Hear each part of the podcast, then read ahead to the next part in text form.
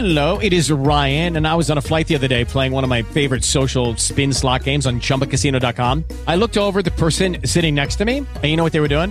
They were also playing Chumba Casino. Coincidence? I think not. Everybody's loving having fun with it. Chumba Casino is home to hundreds of casino style games that you can play for free anytime, anywhere, even at 30,000 feet. So sign up now at chumbacasino.com to claim your free welcome bonus. That's chumbacasino.com and live the Chumba life. No purchase necessary. VGW Group. Void were prohibited by law. See terms and conditions. 18 plus. Blog Talk Radio.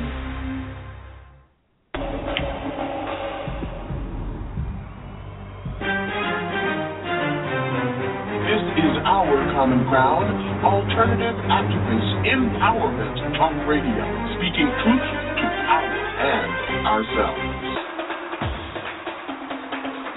Who are you? You don't know? Don't tell me Negro, that's nothing. What were you before the white man named you a Negro? And where were you? And what did you have? What was yours? What language did you speak then?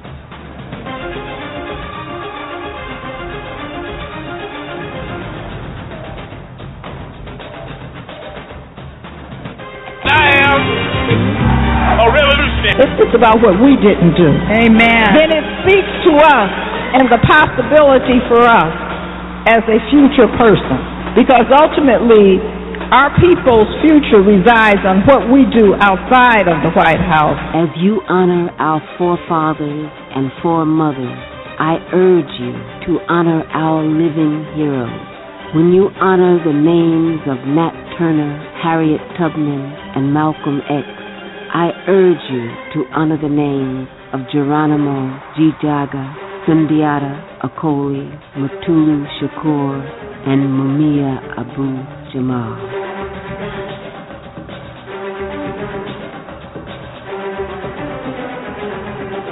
America's chickens coming home. Passes a three strike law and then wants us to sing God bless America? No, no, no. Not God bless America. God.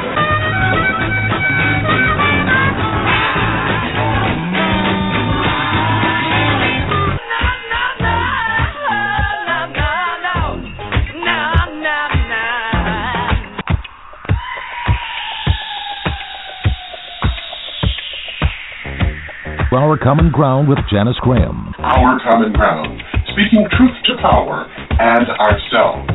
Our common ground, a higher ground for discourse, discussion, solutions, and ideas. I'm Janice Graham, and I'll be listening for you. Talk, talk that matters. Transforming truth, truth to power, one broadcast at a time.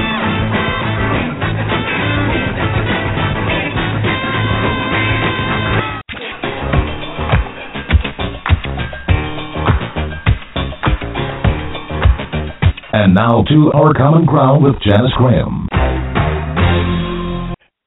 And good evening, and thank you for being with us here tonight at Our Common Ground. We hope that you are well. We want you to do something for us uh, before we begin our program tonight because you know we got some CP problems up in and on our common ground.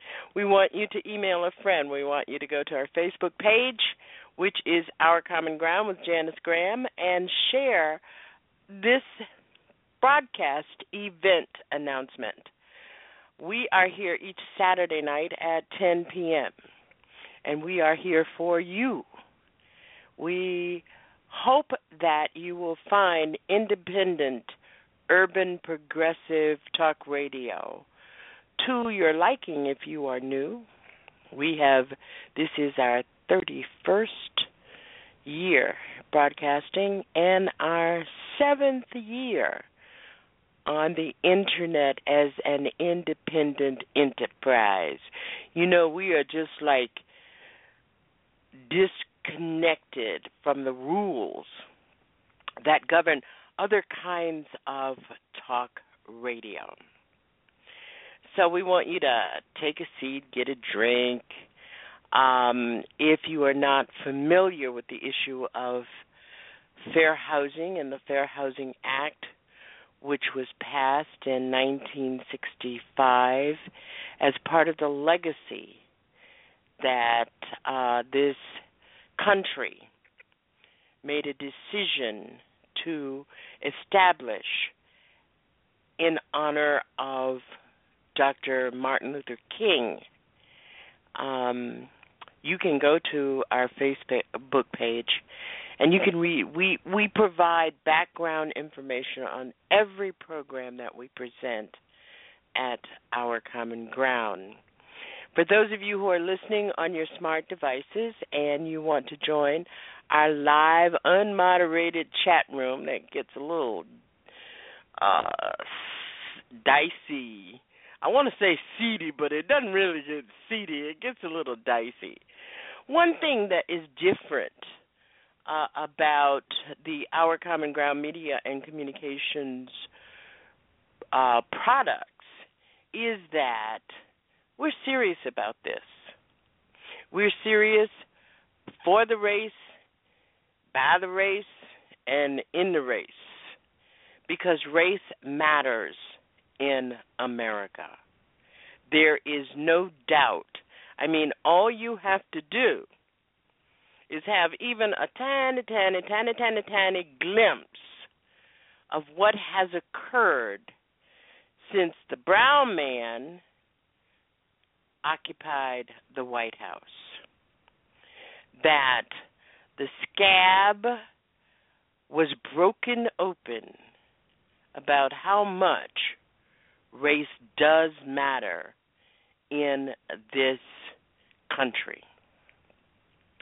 So tonight, we're looking at another issue, really, which is about uh, housing discrimination. Uh, the Fair Housing Act protects a number of groups, but its genesis really is in trying to break the chains and the stranglehold of both segregation and discrimination against black and brown people in this country, against black people in this country. It was part of, if you don't know the history, it was part it, it was part of this the package that went with the Civil Rights Act that was passed in 1964. Uh, but Congress made kind of like a real clerical mistake. They left out the housing part. I'm serious. you can laugh, but they left they left it out. There's a Title Two, there's a Title Seven, there's a Title, but Title Six, which is the non discrimination in housing section of the Civil Rights Act, when they published the act, when they published the Civil Rights Act in 1964, they forgot to put in the housing part. And that is why the housing part of the civil rights package signed by uh, President Lyndon Johnson time of at the time of the Civil Rights Act, the Fair Housing Act had to be separate. It, it, it's a very uh, interesting, interesting history. But let me tell you what is going on now. What is going on now is that this week the U.S. Supreme Court took up one of the most important civil rights cases of the last decade. In case you didn't know, you're not paying attention. If you've never heard of Texas Department of Housing and Community Affairs v. the Inclusive Communities Project, there are a lot of people who have not. The issue of housing segregation really hasn't been a topic that people go around, except for people like me and uh, my dear brother, the Our Common Ground voice, James Perry, who is a an affordable housing and fair housing expert, and he's the former executive director of one of the most effective fair housing advocacy advocacy uh, organizations in the country, the New Orleans um, of Louisiana, that's New Orleans of Louisiana, Fair Housing Center. But this time around, uh, I think that we really have to pay attention because, see, when the Supreme Court was looking at issues relative to the Voting Rights Act, so many of us were not paying attention.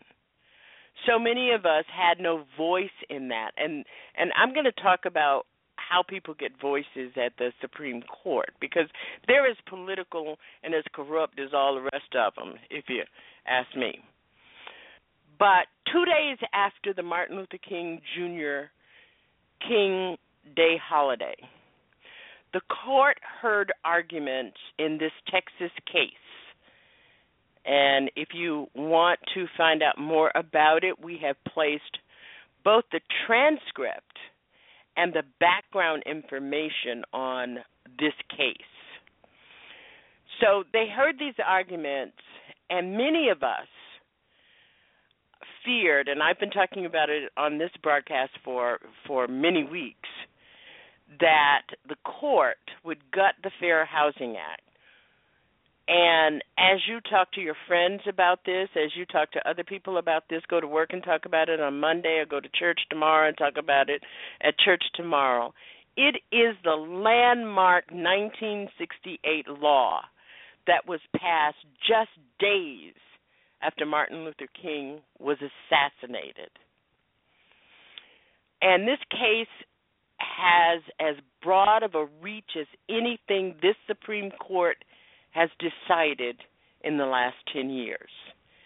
And tonight at Our Common Ground, we're going to be talking with James Perry about the implications of this uh, of even the arguments that went before the court this week. Let me tell you a little about uh, James Perry, and he's going to be joining us. He's the former executive director of the Greater New Orleans Fair Housing Action Center. He's a housing expert. He is the affordable, he is an expert in the area of affordable housing and housing discrimination. He founded the Gulf Coast Fair Housing Center in Mississippi when he was just 26 years old. He led the Greater New Orleans Fair Housing Action Center through two of America's greatest disasters, Hurricane Katrina and Rita. Under his leadership, the center favorably settled an historic class action suit, resulting in compensation of more than $500 million for Katrina victims. He's testified before Congress eight times, and he was also a candidate in 2010 when he first joined us here at our common ground in the mayoral election race in uh, New Orleans. He serves on the board of directors of the National Fair Housing Alliance, the National Low Income Housing Alliance Coalition, the Gulf Coast Fair Housing Center, and he chairs the Louisiana Housing Alliance Board of Directors. He is a graduate of the University of New Orleans and he received his Juris Doctorate from Loyola University School of Law. He has served as a longtime leader in this issue of housing discrimination and affordable housing, and we are really pleased to have him join us tonight. If you do nothing else, please go to our Common Ground Facebook page and look at all of and take a look, review all of the references that we have provided in regard to this case and and and just as you listen to our, my conversation and discussion with James Perry tonight, understand that the Fair Housing Act protects children, protects homeowners, protects people who are looking for mortgages and loans to do home rehabilitation. It protects minorities. It protects women. These are specific protections under that under this law. It it it protects seniors. It protects disabled persons. It even has regulatory interface having to do with domestic violence. And and and and I want you to be clear about how important this law is and how important this case. Now, there will be some uh, discussion about what the court might do. But if how the court, this court, this Roberts court, approached the Voting Rights Act,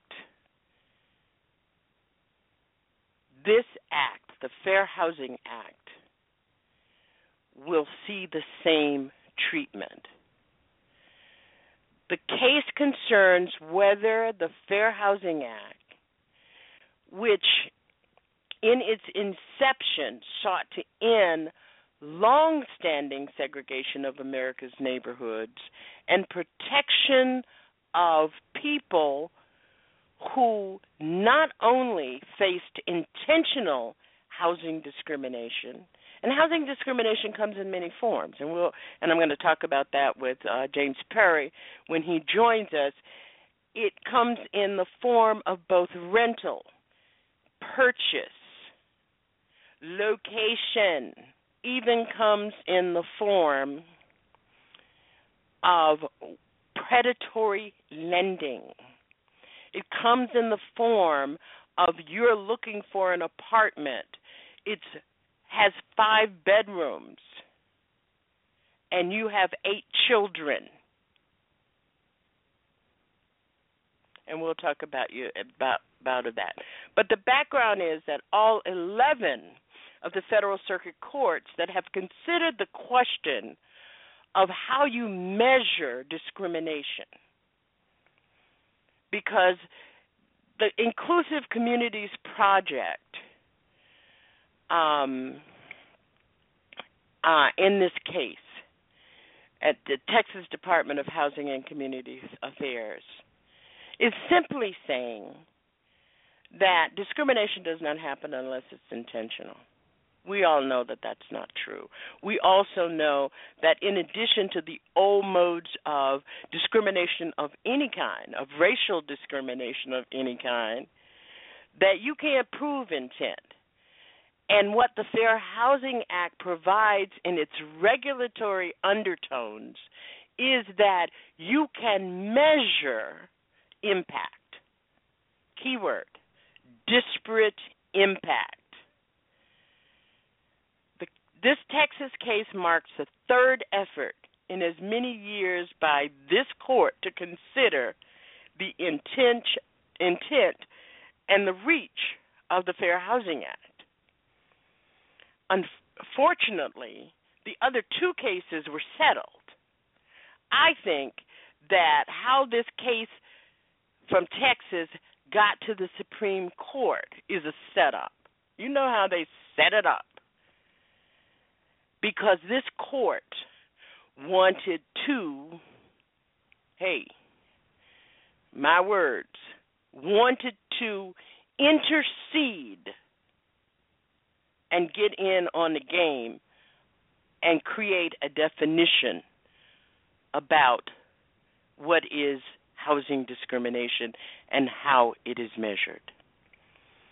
In about 10 minutes, James Perry our guest, and he is an Our Common Ground voice, is going to be joining us, but I want to share this background information with you. You're listening to Our Common Ground tonight, the future of the Fair Housing Act. Where we are dealing with hard economic and social issues. And it means that the job is much more difficult. It's much easier to integrate a lunch counter than it is to guarantee an annual income. It's much easier to integrate a bus than it is to get a program that will force the government to put billions of dollars into ending slums. That it's a wonderful thing to work and be concerned about integrating public accommodations or integrating the public school, which, uh, schools, which I will continue to work for with uh, vigor and with zeal. But I've also got to be concerned about the survival of a world in which to be integrated. And these issues to me are tied together in that sense. America may have many, many days, but they will be full of trouble. There will be no rest. There will be no tranquility in this country until the nation comes to terms with our problems. Accounts for our constant spiritual and psychological death here at home. I weighed the criticisms that I would get. I thought about even the fact that some Negroes wouldn't understand, and some respectable Negro leaders who are more concerned about being invited to the White House than invited to the cause of justice would be against. Any city uh, is potentially explosive if the power structure in that city is not willing to grant the necessary concessions and uh, give the necessary victories to the nonviolent movement that will give the Negro a sense of hope. Legislation that will make fair employment policies a reality in law enforcement agencies, because here again we have segregated justice through and through, and it's almost lily white from policemen uh, right on down to the courtroom and employees within courts and in jails where we are dealing with hard economic and social issues. And it means that the job is much more difficult. It's much easier to integrate a lunch counter than it is to guarantee an annual income. It's much easier to integrate a bus than it is to get a program that will force the government to put billions of dollars into ending slums. It's uh,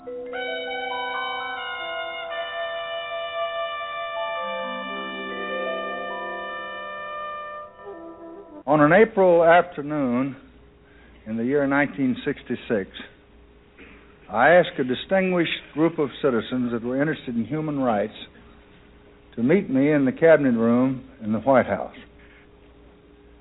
In their presence that afternoon, I signed a message to the Congress. That message called for the enactment, and I quote, of the first effective federal law against discrimination in the sale and the rental of housing in the United States of America. Few in the nation, and the record will show that very few in that room that afternoon, believed that fair housing would in our time become the unchallenged law of this land. And indeed, this bill has had a long and stormy trip. We did not get it in 1966. We pled for it again in 1967, but the Congress took no action that year. We asked for it again this year, and now, at long last, this afternoon, its day has come. I do not exaggerate when I say that the proudest moments of my presidency have been times such as this when I have signed into law the promises of a century. Federal judge on Monday threw out a housing regulation issued by President Barack Obama's administration that said racial bias claims can be based on seemingly neutral practices that may have a discriminatory effect. District Judge Richard Leon said the Fair Housing Act allows for only direct discrimination claims and not those based on so called disparate impact allegations. The Supreme Court last month said it would take up a related case and is likely to decide by the end of June, once and for all, whether the Fair Housing Act allows for disparate impact lawsuits. To the Supreme Court now, where arguments were heard today on a housing discrimination case that could have sweeping effects across the country. To walk us through what happened is NewsHour contributor Marcia Coyle of the National Law Journal. Welcome back. We saw you just last night. Yes, you did. Happy to be back. A lot going on at the court. So, Marcia, this is a case being closely watched uh, in many places, including the civil rights community. Tell us That's what it's right. about. Uh, the Texas Housing Agency administers a system of federal tax credits to developers who will build housing for low income families. The uh, Inclusive Communities Project in Texas is an organization that uh, advocates integration of predominantly white suburbs of Dallas, Texas. The project sued the Texas Housing Agency, claiming it had violated the Federal Fair Housing Act because most of the development that was receiving federal tax credits was being done in poor minority communities. The lower federal court said that the project could bring the kind of claim that it has brought under the federal law, something we call disparate impact claim. That claim says Texas Housing Agency seems to have a policy for these tax credits neutral on its face, but it has a discriminatory effect uh, when it's when it's actually applied. The question before the Supreme Court, which was brought by the state of Texas, is whether you can bring this type of claim, which has been available for 40 some years under the Fair Housing Act. So, at, at, the core, some of what's at the core of this is whether it discriminates, even though there was an intention. Yes. The effect is to discriminate. Now, these are the kinds of cases that haven't come to the court. Uh, in recent years. This particular question has not reached the court, although 10 federal courts of appeals have addressed it and have found that this type of claim is available under the Housing Act. So tell us about the arguments made and how the justices reacted. You know, Judy, any time the, this particular court deals with a race related question, it seems to almost always divide them ideologically. And that played out a bit during the arguments today. You had uh, Justices Ginsburg, Breyer, uh, Sotomayor, and Kagan steering their toughest to the Texas uh, housing agency's lawyer. Justice Breyer, for example, said, Why should the Supreme Court now, after this claim's been available for 40 years, 10 federal appellate courts have said it's okay, why should we say that it's not available under this particular law? And the Texas lawyer made two arguments. He said the plain language of the federal law doesn't say that it's available, it only addresses intentional discrimination, not impact discrimination. And also, he said if governments and zoning officers, the banks, lenders are faced with disparate impact liability, they're going to be forced to make race conscious decisions. On the other side, we heard arguments the Solicitor General of the United States and the lawyer for the project that sued defended the use of these claims. Chief Justice Roberts and Justice Alito and Justice Scalia, they had some problems with the availability of the claim. Justice Chief Justice Roberts said, you know, how do you tell what's a good impact and a bad impact? Maybe there's a community uh, that wants development because the neighborhood's blighted, and this is a community that's predominantly minority, or there's a community that wants to be integrated. Uh, so how do you tell? And the Solicitor General of the United States said, well, this is the disparate impact process. It's played out in courts. The agency has to come forward to justify the policy that's being questioned, and if it does have a discriminatory effect, it has to come up with another race neutral alternative. Sounds like a lively. Uh, it was very lively, and civil rights groups have been very concerned uh, because several justices have uh, criticized the availability of disparate impact claims. And Marcia, we said earlier, the whatever is decided could have repercussions beyond housing. That's right, because uh, this type of claim it really addresses what we call second generation discrimination. Just about everybody knows that intentional discrimination on the basis of race or another protected characteristic is illegal. But discrimination today is much more subtle, and civil rights groups say this is an extremely effective tool for rooting out that type of discrimination, Judy. Here will cry out, Yes, I'm black, I'm proud of it, I'm black and beautiful. You're listening to Our Common Ground with Janice Graham, transforming truth to power. One day, when the glory comes, It will be ours. It will be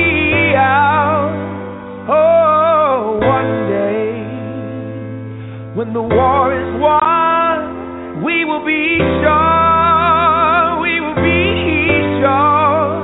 Oh, glory. Glory. Oh, glory. And now to Janice. And so you can see, following the assassination of Martin Luther King, President Johnson successfully urged an expedited passage of the Fair Housing Act, uh, which was signed before Dr. King's funeral.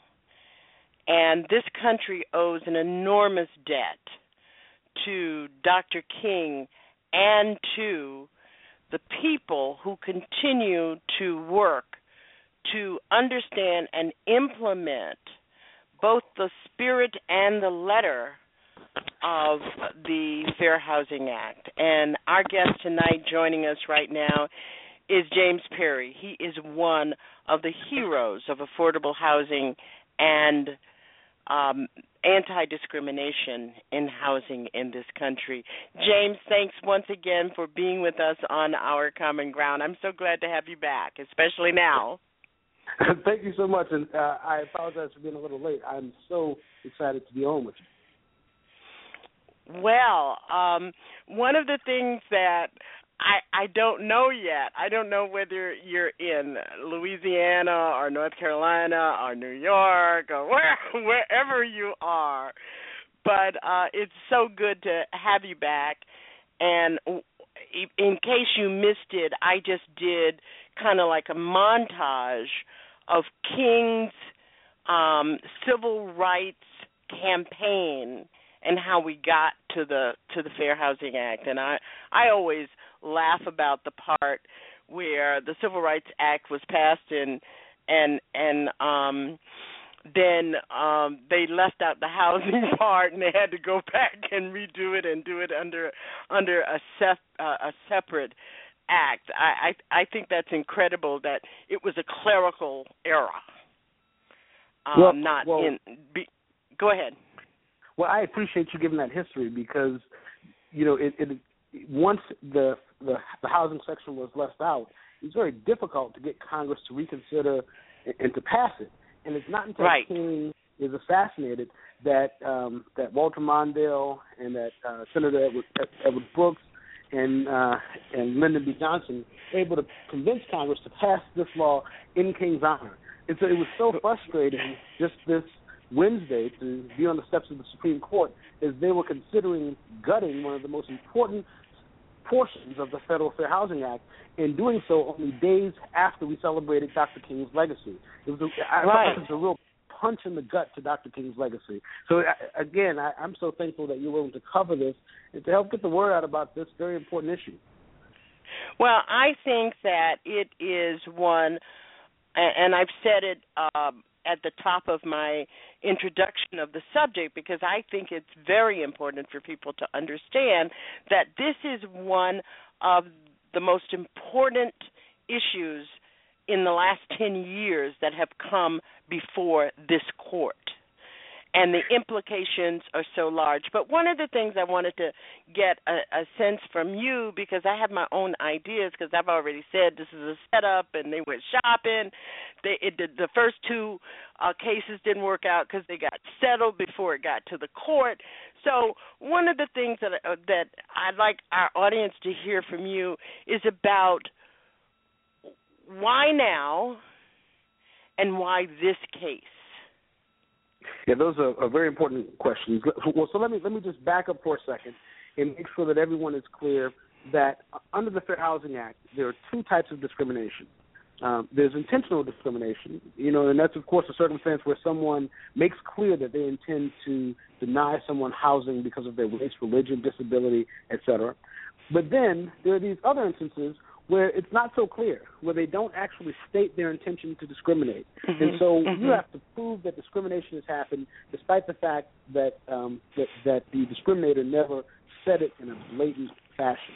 And so it is mm-hmm. the second portion, which is called disparate impact, that the court seeks to Mhm. uh, uh, is, is considering.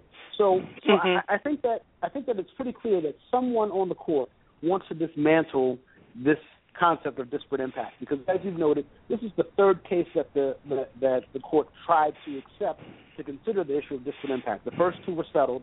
This third one was a case that couldn't be settled, um, and, and so looking at the way that they um, took up, took apart uh, uh, important aspects of the Voting Rights Act, it's pretty clear to a lot of us that they intend that someone on the court intends to do the same when it comes to this case. So, Mhm, but mhm. we, we as advocates are pretty. Um, we're concerned, but but but we of course want to be optimistic, and so there are a few reasons for us to be optimistic about this particular case. The first issue is that the other cases had really bad facts. This case uh, has uh, not perfect facts, but but much better facts than the previous cases. And so, for instance, uh, and, and, and of course, the, the the idea behind this case is that every time the state of Texas would seek to build affordable housing, they would always build that affordable housing in poor black neighborhoods. There's never any statement where they say we want to keep all poor black people together, but that's the effect of their actions. And so, Mhm, um, mhm. a nonprofit and they, and they call that in in in your housing universe they call that concentrated um, minority concentrated areas That's right. That's right. And Mhm, and, and, mhm. and, and and to go even more old school, the bottom line is that it results in segregation of cities. And Mhm. the and the whole point of the Fair Housing Act is to integrate cities. At least is one of the key points. So um, so this nonprofit organization in, in in Dallas sued and said, well, this is not appropriate. Uh, instead, you should build affordable housing in all types of neighborhoods, not just uh, black neighborhoods. So, Mhm. so so here's so so those it's those are pretty straightforward facts, and they're not as messy as the facts were in some of the other cases. But here's the second important step: is that um, the the the Department of Housing and Urban Development uh, just this past year adopted a rule about how it would look at disparate impact. Um, uh-huh reason that that's a- the spear well, so, so, so, but the reason that it's a big deal is that there's a concept uh, in the law based on a, a, a case against Chevron. It's called the Chevron deference, and and, and the idea is that if a um, government agency has set up rules around an issue, then the Supreme Court should not take that lightly and should side on the air of of not repealing that law bec- and give deference to the federal Mhm. agency that that set up rules. And so, because HUD has set up a rule, a set of rules around disparate impact, um, uh-huh and clearly this is the supposed to- affirmatively furthering rule uh, uh, uh, but, actually, there's also a disparate impact rule as well. Mhm, And, and mhm. so, and so, and so, in the questioning, Scalia, um, who we know isn't a fan of civil rights laws, asked specifically about the Chevron deference, and over and over again in cases where he would have usually cited, um, where he would have usually wanted to repeal a law, instead of repealing it, he he didn't because he respects the Chevron deference, and so. So a lot of us are really hopeful that this issue of the Chevron deference will make a big difference. We're also help, hopeful that, that the fact that the, that the um, that the that, that this is a, a better set of facts will make a big difference. But you, you just never know. You never know what the court is going to do. So um, Mhm. at, at this point, it, it's in their hands. Well, you know the the the fear that I have, James, and I think many people in our community have, uh, and people who depend on the protections of this law, is that we look at what this court, the Voting Rights Act, and we all sat back and said, "Oh, they, you know, we we didn't speculate that they may might ever effectively uh, gut the voting Voting Rights Act. We, I, I, it it It was unfathomable. No, it was I mean, stunned. It, was unthinkable. It had always been a bipartisan issue. I mean, it, it, no one thought that that that was. It, we believed it was untouchable. I agree. hmm And that's why I have kind of removed so much of any optimism I might have about what this court will do, even in the face of the Chevron um, uh, uh, test, even in the face of looking at the hi- the continuing hyper segregation of minorities in housing in this country. I mean, I I live in Boston and New England is one of the most segregated um, housing uh, segregated areas in the country in regard to housing, and people people uh, are surprised, but it is true. But Yeah, let it- me it is true. Yeah. Mhm. Let me let me uh I mean even if you go to Cambridge, Massachusetts, there are pockets of segregation and it's based on type of housing and it's also based on race. Yeah, but yeah. and which is why Skip Gates got into so much trouble with the Cambridge Police Department because the Cambridge Police Department didn't expect me black people to live in that neighborhood. That's right. He, he he wasn't supposed to be there. That's right. According to their But.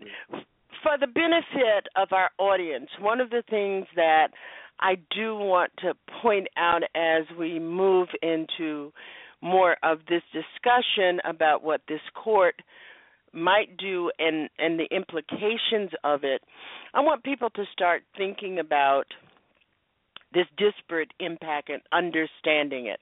And also understanding the affirmatively furthering rule that is before the Office of Management and Budget coming out of HUD right now. Right. And that is when you talk about affirmatively furthering and you talk about disparate impact, which really is an analysis to measure the impact of a discriminatory act or or or, or decision, um, you got to think uh, about how the politics of it and the politics of it really is and and James you can please um comment on what I'm about to say. It's the same thing.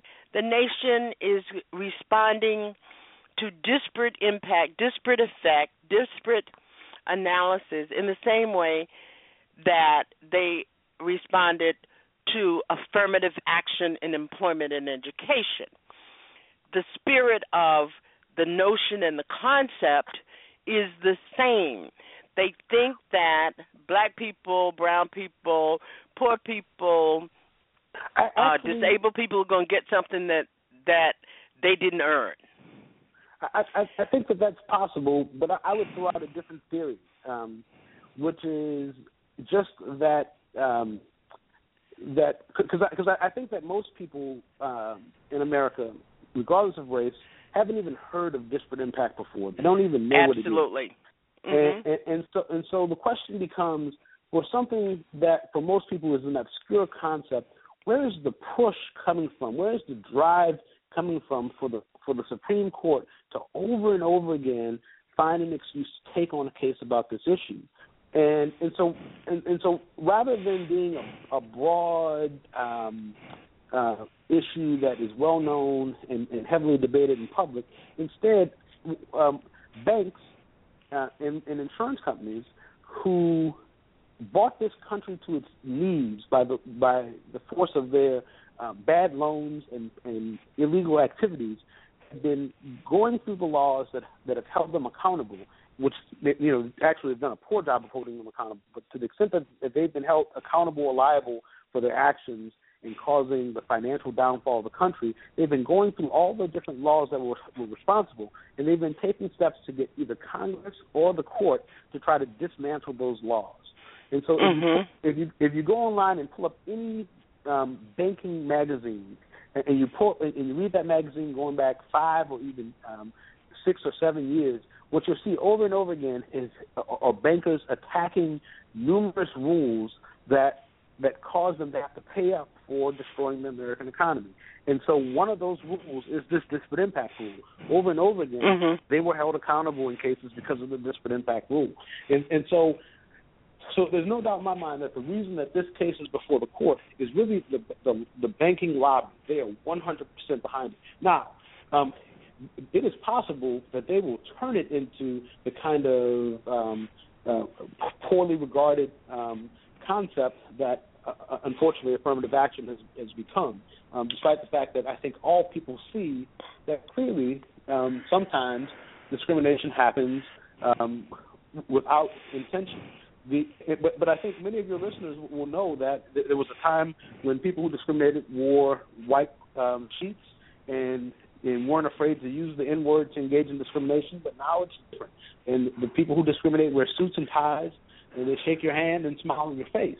um, but still seek to keep you out of their neighborhoods, keep you from borrowing their money, and keep you from getting insurance uh, uh, to to your properties. So You know, and one I, of I the just, things- I just, I just know one, one one last thing, and that's just that Uh-huh. um, for, for for for folks who are listening to this and and it, it, it's not quite gelling just yet, the place to look is Ferguson. And you have to wonder about a city like Ferguson, where, where all of this disruption happens. How does it happen that this city is majority African American, but every single aspect of it is ruled by white residents? Mm-hmm. And, and, Mhm. and the, the way that that, ha- that that happens is housing patterns and housing segregation, and all those housing patterns and housing segregations are, are clearly influenced by discrimination, and, and in part by disparate impact discrimination. Mhm, mhm. And you know, to to to even add to that, and and and one of my goals um, for this for this discussion tonight is to get people to see how their lives are impacted. Um, I happen to be on the faculty of the of the American Bankers Association. Don't ask. and uh, and I got a hold of their briefing on on this case. And uh, I know that other industry groups have continued, and, and your point is a very good one, have continued to urge the court to limit liability to cases where intentional discrimination can be proven. But they also, in this briefing, and I, I, I guess I'm okay, I won't get thrown off, um, they contend that banks are caught in a double bind. They say if lenders comply with Dodd Frank's ability to pay rule or choose to originate only qualified mortgages, they too will be subject to disparate impact lawsuits. Now, for folks who are listening who don't understand a lot of what that means, James, let's talk about simply mortgage and home buyers in regard to the Fair Housing Act. Sure. And people need to understand that in 2011, in what was the largest fair housing settlement in the United States history, the Bank of America agreed to pay $335 million to sell, settle allegations that its country remember countrywide folks? Countrywide financial unit had discriminated against hispanic and black borrowers and the allegations included steering them into subprime loans and charging them higher fees. So james if in fact the court decides that the disparate measurement disparate impact measurement can't be used as an enforcement tool, what would those people have done? It, it would have been very difficult. I mean, the, the your point is um, is incredibly well taken, and w- without the disparate impact tool, the fact is that all those home buyers who got steered uh, into terrible loans um, that they couldn't afford and, and were steered based on their race or their national origin, uh, after they lost their homes and had their entire lives destroyed, they probably wouldn't have been able to be helped. There would have been no way Mhm. to force Countrywide to come back and make good on on its commitment to those families. Um, Mhm. You know, there, there's just no way to um, because you know these folks are, are, smart. They're not going to to say let's send all these loans to the black people. Instead, they're just going to use a wink and a nod, and um, it's going to be very difficult going forward.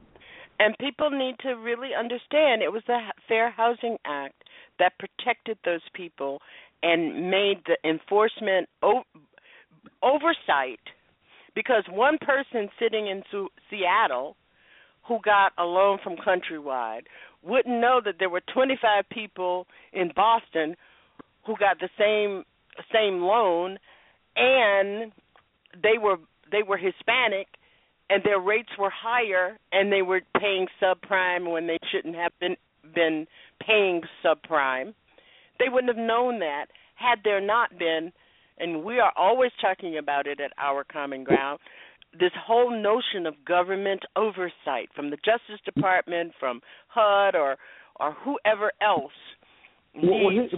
here- Go ahead. Here's what what's so crazy about it is that if the court removes this rule, then even if we know, even if we can prove uh, that that these institutions perfect that they that they absolutely did target black and Latino neighborhoods all across the nation, if we can prove that those were neighborhoods that were targeted, if there's no smoking gun, if there's no memo where they where they said it by name that they were going to target these neighborhoods, if, if it's just the data that shows it, then it doesn't matter who knows what. If, if all we have is data and, and the court rules against the housing movement in this case, then we won't be able to prove anything. Um, It's going to be a Mhm. very difficult circumstance. You know, one So- of the so things it- that I want to ask one- you about this, James, is go ahead because I want to move on to another area uh, that the Fair Housing Act is helpful in Well, enforcement. Well, just just one one one point was going to be um, for anyone who's listening, and I know one of the best things about your program is that people uh, are listening from all over the, the country and sometimes even from other parts of the world. But but if, if you're in the United States, whatever city you're in, I, I bet that you can name the black neighborhood in your city, the majority African American neighborhood. You can probably name um, Latino neighborhoods. Um, you can probably name Asian American neighborhoods. And the fact that you can name neighborhoods based on wh- where people live is is demonstration that there's segregation uh, throughout most of America. And so, Mhm, and so the mhm. question becomes, how did that segregation come into being? And it came into being because of purposeful um, programs, uh, mostly by government, um, through the VA, VA loan, through the FHA loan program, uh, all and through the uh, the creation of the interstate highway system, the creation of, of, of suburbs in America. We, we were able to create neighborhoods and, and define and segregate them by race. And so this this was done in a very systematic fashion. And, and, and so the question becomes, how do we undo that? How do we undo segregation and, and make sure that people can live wherever they choose to live, regardless of their race and their, their national origin? Um, well, this is this is it. This is what what the thing that can accomplish that. It is the Federal Fair Housing Act, and particularly this disparate impact tool. And so, if we lose it, then then we are giving up on this fight to end segregation in America. And and Mhm. and if you think about the legacy of the civil rights movement of the 60s, and particularly uh, of, of Dr. King's work and the folks who were working at the same time as Dr. King, um, at every single point, segregation, defeating segregation was key to what they envisioned. And, and so we can't give up now. Mhm, mhm. You're you're you're absolutely right. I do want to talk about the protections for for renters and some of the kinds of uh, systemic discrimination that goes on for for especially black folks and Hispanics um, uh, when they are renters. But one of the other questions that I have for you is this notion of, and I've been doing a lot of thinking about this uh, for a very long time, for maybe over a year, is how the Fair Housing Act protects communities from um, a broad, um, broad um, uh, uh, changes. For instance, I know that under both oversight and enforcement of the Fair Housing Act that goes on around the country, that one of the issues, especially in poor and and minority community uh, neighborhoods, has been the whole notion of where uh, certain types of housing uh, is located. Uh, for instance, in the city of Boston, and I've been talking with these people. I spent a my my interest in housing came from um I was a a staffer under Tom Atkins when he was Oh, a. Boston city councilor Hmm. and um I spent a lot of years in meetings about issues having to do for instance I was in the original and ongoing meetings as a college student uh Wow. when the Boston Housing Authority uh lawsuit was being put together Wow. when the decision was made to bring a lawsuit so I've I've been thinking about this stuff, and one of the concerns that many Black people, especially, have has to do with where um, uh, disabled housing. Uh, I know that I, I went to a meeting a couple of weeks ago, and it was in a predominantly black neighborhood where the the the residents were complaining about carrying the burden of loads of nursing homes, rehab centers for for addiction um, rehab, and for disabled housing. And yeah, that- I was I was sitting in that meeting and thinking to myself, wow, is this a is this a colliding of values going on here? But I understood what these neighbors were saying that when you bring in that kind of that much institutional housing into a neighborhood, uh, values, um, property values go down. Yeah. Well, well, look. So um, that, it, it's so interesting to to hear you say that because um, in many ways those are the facts of the case that that's before the Supreme Court right now. Mm-hmm. It, mm-hmm. it, it is this, um, and instead of it being other uh, uh, other types of, of institutional investments, it's it's about how they uh, do their institutional investments in housing, and and and in the whole state of, of Texas, at every single point, whenever they're going to build any affordable or low income housing, they only build it in poor Black and mm-hmm. Latino neighborhoods. And mm-hmm. and so mm-hmm. so it, it and so here, here's the deal. It is the obligation of all taxpayers and all residents and citizens of the United States to provide for and, and care for those among us who who need who need some help. Right? Uh, some people mm-hmm. in our community need uh, a, a, a hand up in order to, to make it, and and so that's not giving that hand up is all of our responsibilities. And so part of that is that um, that whatever kind of help it is, you know, so if it's a, a treatment center, if it is a a, a, um, a location for people with disabilities, um, if it is um, a, a uh, affordable housing uh, uh, apartment complex, uh, the bottom line is that uh, all neighborhoods should have those types of locations to help the people in those neighborhoods. And so you don't just site those locations in, in black neighborhoods or in Latino neighborhoods. You, you site them in all neighborhoods, and that, that's the fundamental premise here of the case. Is that um, is that to, is that first of all we don't consider um, uh, people who have difficulties as burdens, and, and second of all, um, it is um, to the extent that they need help, it is all of our obligation to help them, not just the obligation of of poor black right. and Latino neighborhoods.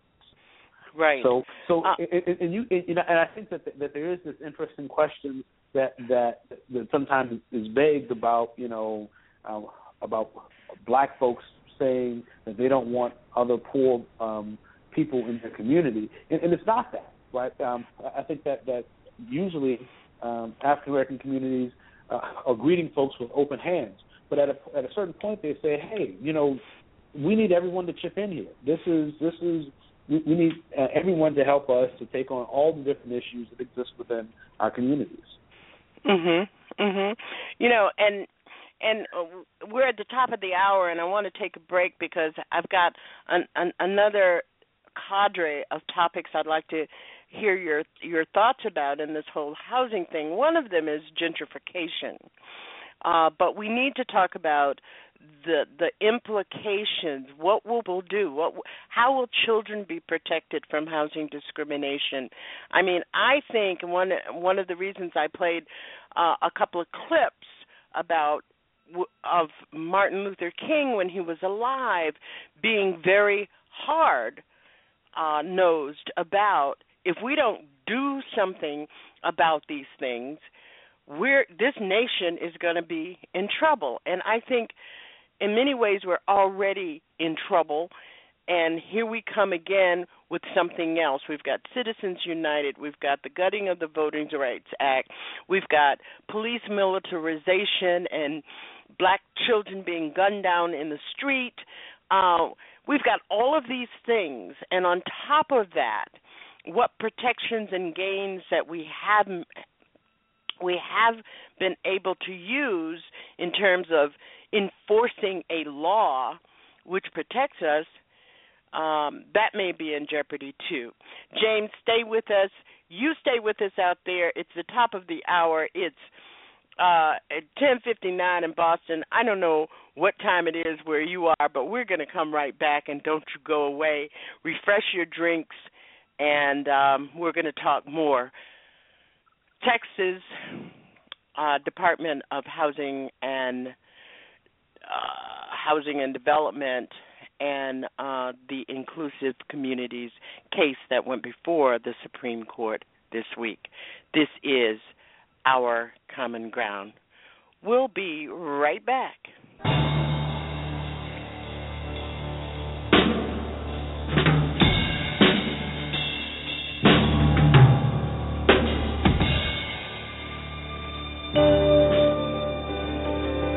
This is Janice Graham, and I want to thank you for being with us here. Right, that's what you want to do.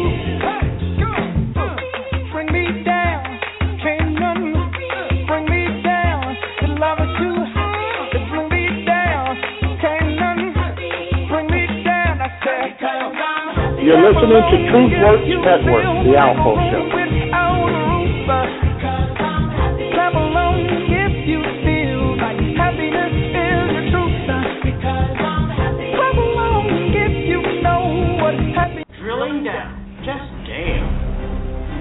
When injustice becomes law, resistance becomes duty.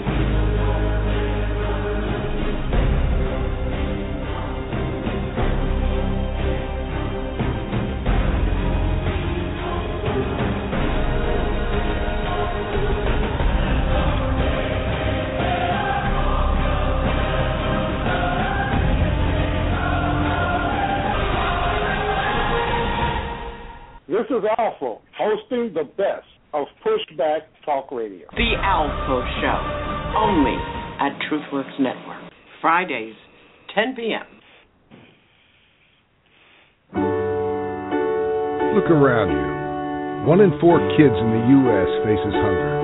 It's not always easy to see the signs, but in this land of plenty, there are kids that don't know where they will get their next meal. Join Share Our Strength in Food Network and take the pledge to end childhood hunger here in America by 2015. Learn how at NoKidHungry.org. Their next meal could come from you.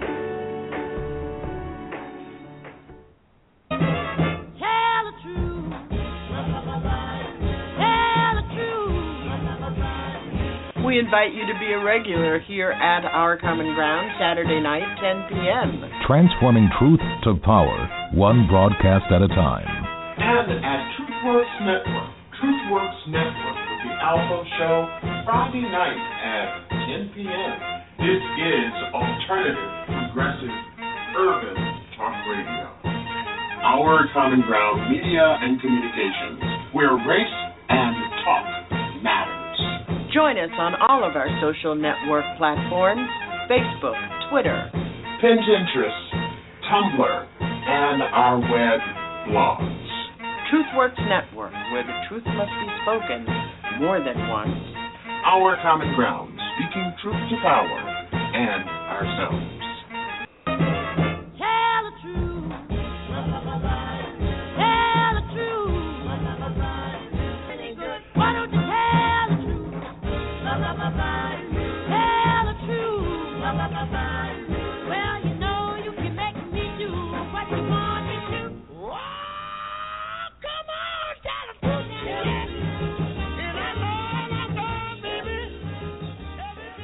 I Declare Show is where we deal with the difficult real raw right now. If it's real raw right now, talk media, come on, baby, say it with me. It can only be the I Declare Show. Talk soon. Join my friend and colleague on Blog Talk Radio every Tuesday night at 9 p.m. The I Declare Show with India Declare. Are you breathing oxygen in? Are you raising the energy up? Or are you bringing the energy down? There's no middle ground. It's your real, raw, and right now talk radio. I Declare Show, Tuesdays, 9 p.m., Blog Talk Radio. I declare it. Dealing with the difficult, real raw right now. The I Declare Show. Baby.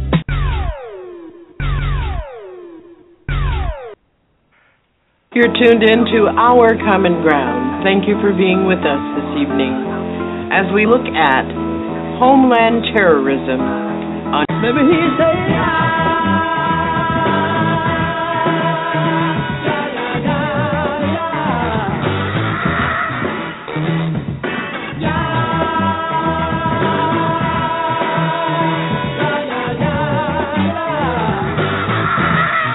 You're listening to Our Common Ground with Janice Graham, transforming truth to power, one broadcast at a time.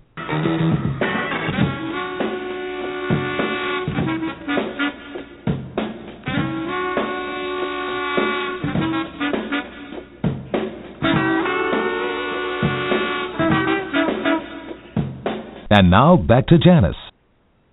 I think one of the um sound engineers, uh, board engineers up in here going to get fired tonight. But thank you so much for being with us here tonight at Our Common Ground. Our guest is James Perry. He is one of the preeminent voices and leaders uh, regarding the issues of affordable housing and fair housing in this country. He's a former executive director of the New Orleans, Louisiana, it is. Uh, Fair Housing Center. James, they must miss you awfully. I, I when I heard that, I went, "Oh my goodness, what are they going to do?" well, um, I, I hope that they miss me. I certainly miss them. I miss them so much that I'm in New Orleans right this moment. Um, uh-huh. And um, the, the and so the truth is that I haven't left just yet, uh, and we haven't found my successor yet. And so I'm sticking around and uh, and fighting this fight until we find uh, my successor who will, will step in and take over the New Orleans Fair Housing Center. And um, but until then, um, you know, I'm, I'm going to continue to to, to hold down uh, the fort and make sure that we continue this fight here in New Orleans. Well, I was hoping. I uh, a couple of weeks ago, I um, finished reading Other People's Houses by Jennifer Taub, and I really uh, recommend that book. She is a professor at the Vermont Law School, and um, I read a galley of the book. And and and as I was reading uh, portions of it, I, I thought maybe that's what James is going to do. He's going to write the book about uh, uh, fair housing and and the challenges. I mean, even without the Supreme Court looking at uh, this issue uh, of of the Fair Housing Act and disparate uh, impact, even without that, we still have so many problems regarding enforcement of this act and getting the public to understand the protections that they should enjoy under the act. We just ha- simply have too many people who are not uh, seeing success in trying to fight housing discrimination in this country.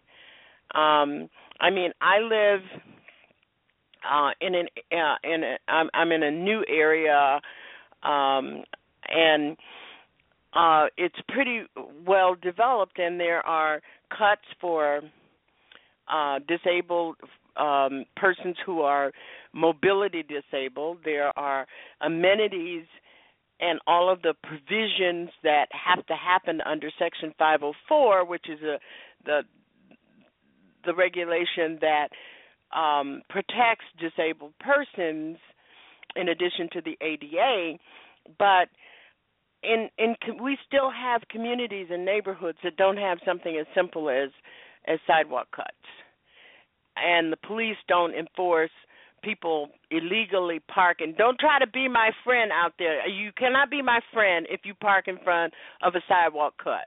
So don't even try it. so so we have those things.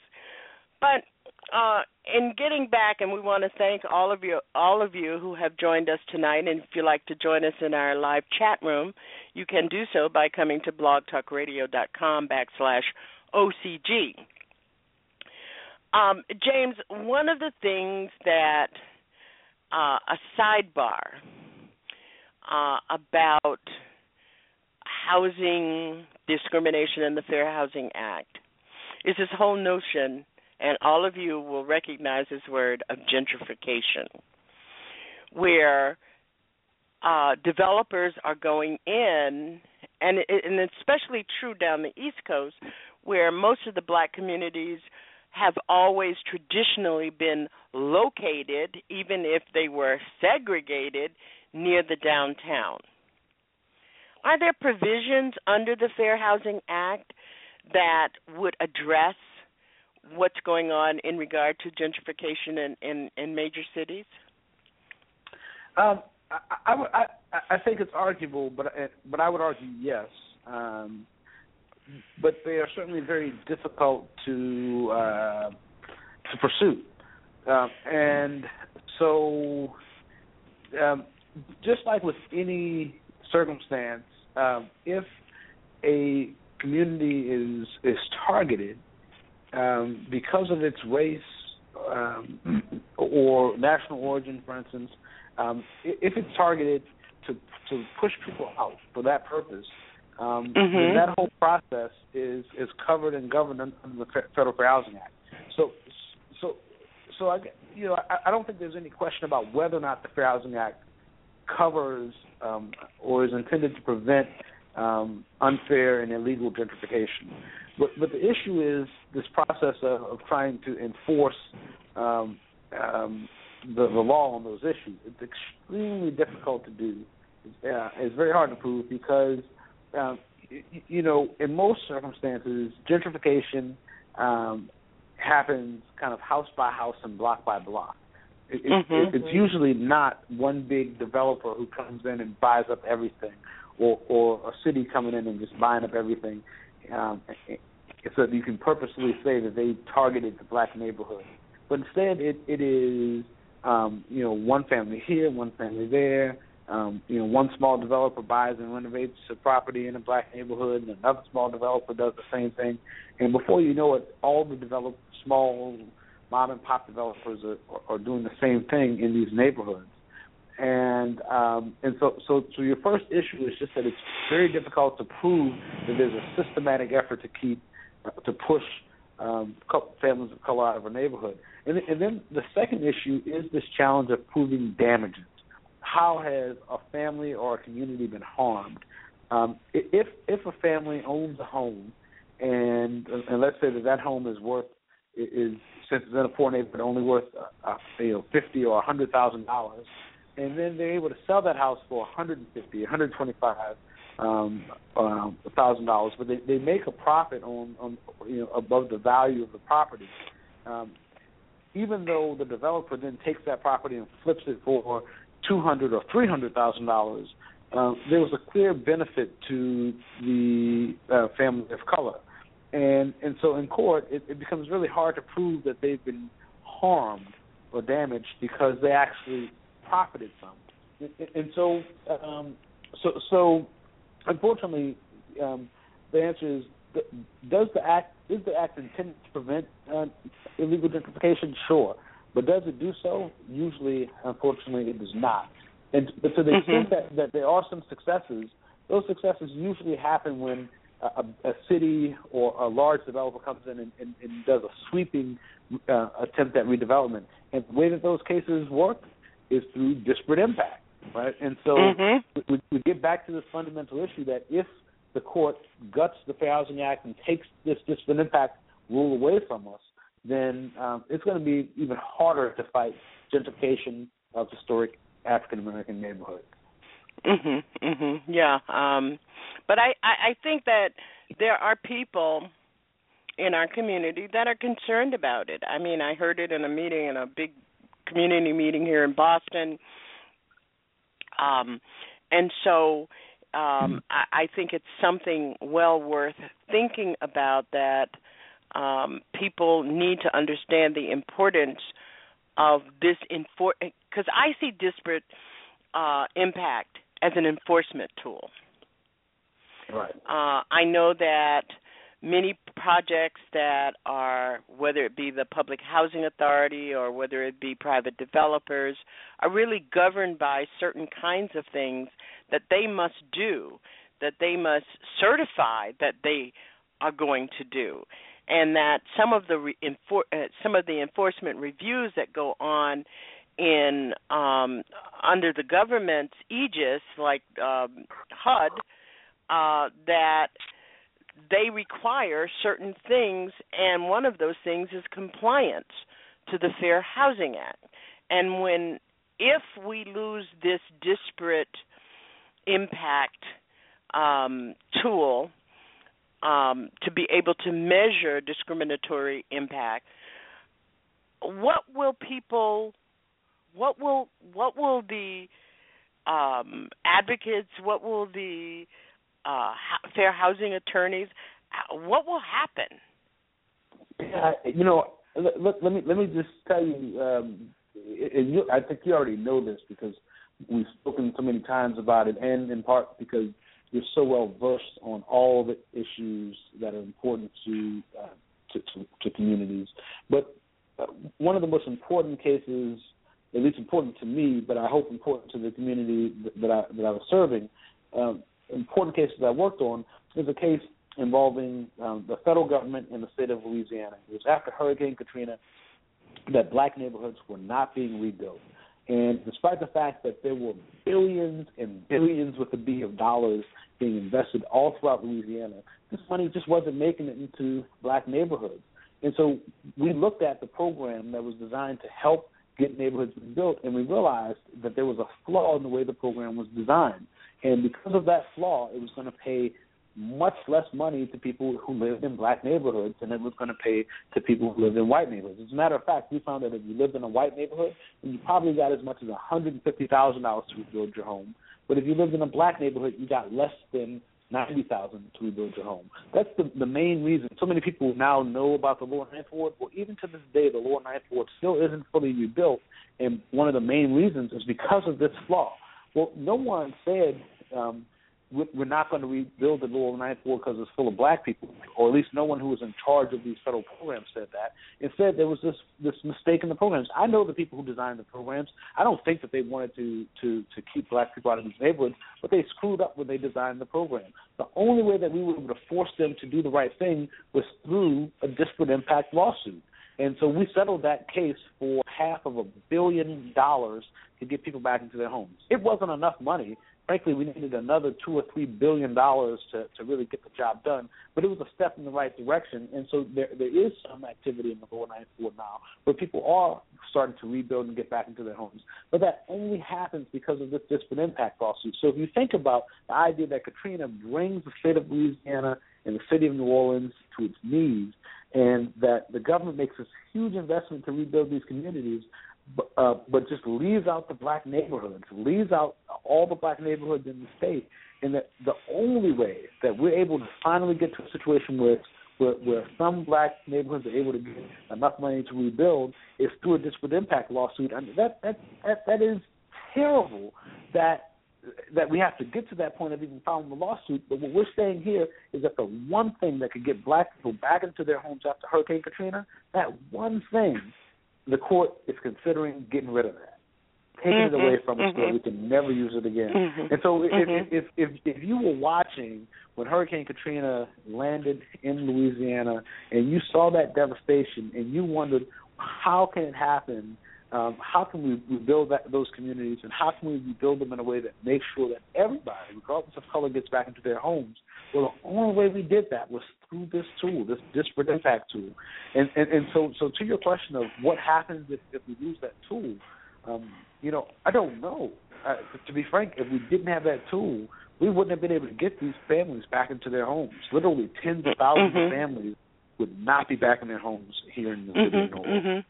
I know, and one of the things that, in in, in addition to that, and your work um, in regard to that case, in New Orleans was just absolutely monumental uh, for for folks who are who who do not know that the whole displacement thing would have been an absolute part of uh, American disaster history, and people would not have been able to return to New Orleans without it because there was nowhere to go.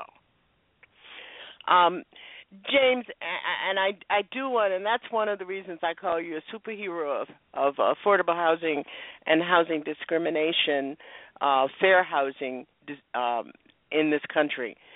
But one of the things I I, I do want to uh, touch on in this discussion is the whole idea that many people are not aware. For instance, you served um, uh, for for such a long time at the New Orleans Fair Housing uh, Center as the executive director.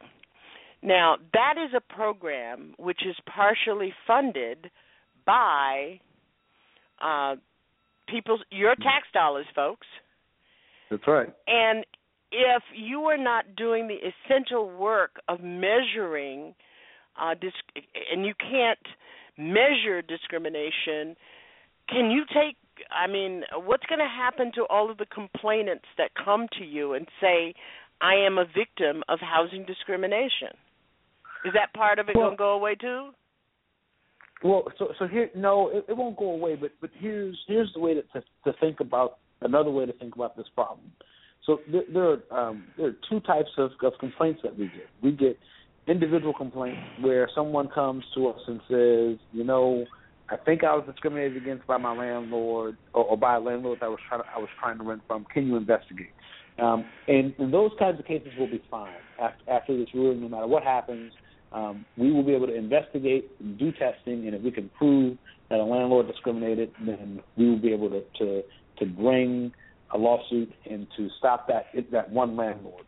Um, but so the problem is that that's just one landlord, and so. Um, but what we all know is that um, racism is not just individual.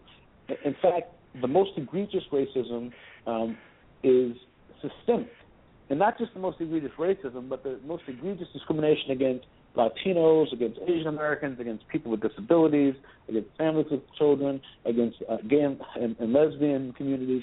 The largest and, and, most effective types of discrimination are systemic. And so the, the problem when it comes to the, the, the disparate impact rule is that, that disparate impact is the way that we take on systemic cases. You know, so so when it came to to folks coming to us about the, the Road Home program in Louisiana, um, instead of us filing one lawsuit on behalf of each individual person who came to us stating their problem, we were able to file one big, huge lawsuit to fix the entire program. And, um, and, and, and despite the fact that no one ever said that they, no one called anyone N word, no one um, used any kind of racially derogatory term, but just by looking at the data and being able to prove that there that there was a systemic discriminatory effect, um, we were able to make change in that case. And so, in mm-hmm. those kinds of cases, we, we, won't be able to fix um, the discrimination going forward. And, and so, so if you, if you think about, uh, for instance, the uh, the city of Boston, if uh, if the city of Boston all of a sudden decides that um, that in certain neighborhoods, and it just happen to be neighborhoods of color, that um, that on top of if you're a renter, on top of um, of paying your rent, you have to pay an extra tax every year of two thousand dollars. That is the um, live on that side of town tax. Um, you know, most housing folks will look at that and say, "Oh, that's discriminatory. You can't just tax the people who live in that neighborhood, who live in poor black neighborhoods, mm-hmm. right?" Mm-hmm. But because they never came out and said that they were doing it because these were poor black neighborhoods, we wouldn't be able to stop them from doing it. And, and the end right. result would be that they would drive um, people of color out of those neighborhoods, and then they'd be able to gentrify the neighborhoods and make them available to to other families and other communities. Mm-hmm, it, it, mm-hmm. a, that's the kind of thing that will happen in the future that we won't be able to stop unless we're able to get the Supreme Court to leave this um, disparate impact rule alone. So, it, so I Mhm. think that so, so so what your question begs is what's the next step? If, if the Supreme Court comes back they destroy um, this concept, th- then how do we fix this? And, and so there'll only be two ways to fix it. The first would be to get Congress to pass an amendment to the Fair Housing Act that explicitly states uh, their preference for there to be a disparate impact concept. Or the second is to get the Supreme Court to reconsider in the future and to come back and change um, uh, and to overrule their previous rule.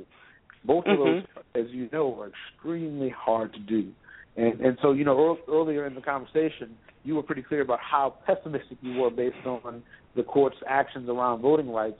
Um, I, I I got to tell you, um, you know the um, the reasonable person in me um, it says you, you should also be pessimistic, but um, but because the other roads are so difficult, I have no choice but to be hopeful that the court will examine this issue and do the right thing and decide to leave the Fair Housing Act alone.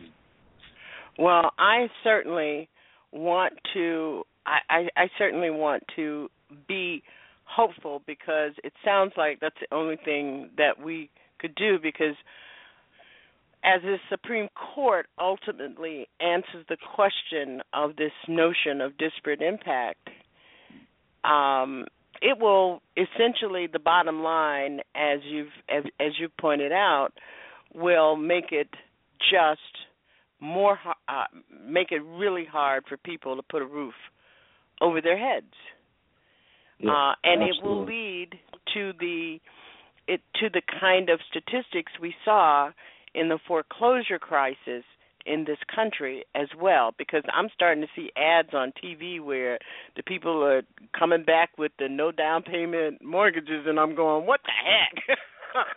Yeah, yeah. you know Tell but but the uh, but the other part of it too is we still have so many other uh, systemic kinds of um, uh, of uh, what seems to mean to be housing discrimination. For instance, in the city of Boston, there are some neighborhoods where the large real estate companies have decided that they would represent neighborhood by neighborhood. So one real estate company takes five streets uh, of any open sales or rentals and another real estate company takes the other five streets Wow. and all of them uh include not advertising the housing opportunities in the newspaper. And if you go to the real estate company, you have to pay a fee. And in my mind, James, all of that Yeah. to me is trying to keep white neighborhoods in Boston white. Yeah. And yeah. I'll tell you a, a funny story. Um, I, I, I filed that. So, so I would use disparate impact to file that case in a heartbeat. I wouldn't even think Exactly. twice about it, just based on what you Exactly. said. exactly. Um, and and then we see loads and loads of neighborhood uh, of uh, landlords who are discriminating against people based on the number of children they have, ba- based on the color of those children. Uh, so, so I, I I just think that you out there need to really understand what's at stake here. And I hope that uh, you know one of the things that we didn't do that we should have done before the court, because the court is very political, before the court um, heard the the Voting Rights Act cases, we should have been calling the White House, calling Congress. The the the the, the complication here too, James, is what our Congress is right now Right. even if they got the disparate impact tool, um, it, it's very unlikely that this Congress will respond to um, an uproar to act, and and that scares me as well. Did, But- did you did you see did you see that for the uh, Senate uh, Judiciary Subcommittee on the Constitution, uh, Civil and Human Rights that the new Republican chairperson for that uh, subcommittee changed the name by So the dropping name, change the name. What's and, and- you know what's what's in a name? I, I certainly did, and um, and in my head, I ranted and raved, and and I made some comments to people about it. But that strikes the tone of the Congress that that we're dealing that with. we have. Yeah, it, it, I mean, at the point that they dropped civil and human rights from the name of of the subcommittee designed to take care of, of those issues, it makes clear that we that that we're not even welcome to bring those issues before Absolutely. uh, that, that that subcommittee. And so, so your point about about who and what this Congress and Senate is is is very well taken. Well, one of the things is that you have really helped us to uh, flush out how important uh, all of this is. And Wednesday, I tell you, I was like a little chicken, and I couldn't wait for the transcript to come up. And I and and, and I, I even said to myself, "What kind of crazy person walks around sitting on the train reading a transcript of the Supreme Court arguments?" but Well, well, some, um, some, someone who cares, someone who yeah who, who, and who and really and cares. and then i was very confused about the behavior and the discussion with scalia scalia being on both sides of the issue and i went okay uh uh Well, well, he that- doesn't really that- care what he says Well, that that that is the core of that Chev- Chevron deference issue. I do I do think that that he is legitimately torn. On, on one hand, um, he he wants nothing more than to be able to get rid of disparate impact. But on the other hand, if if he uh, ignores HUD's rule, then he Mhm. also he not only gets rid of disparate impact, but he destroys the Chevron deference legacy. And, and so I Mhm. think he's he's legitimately torn.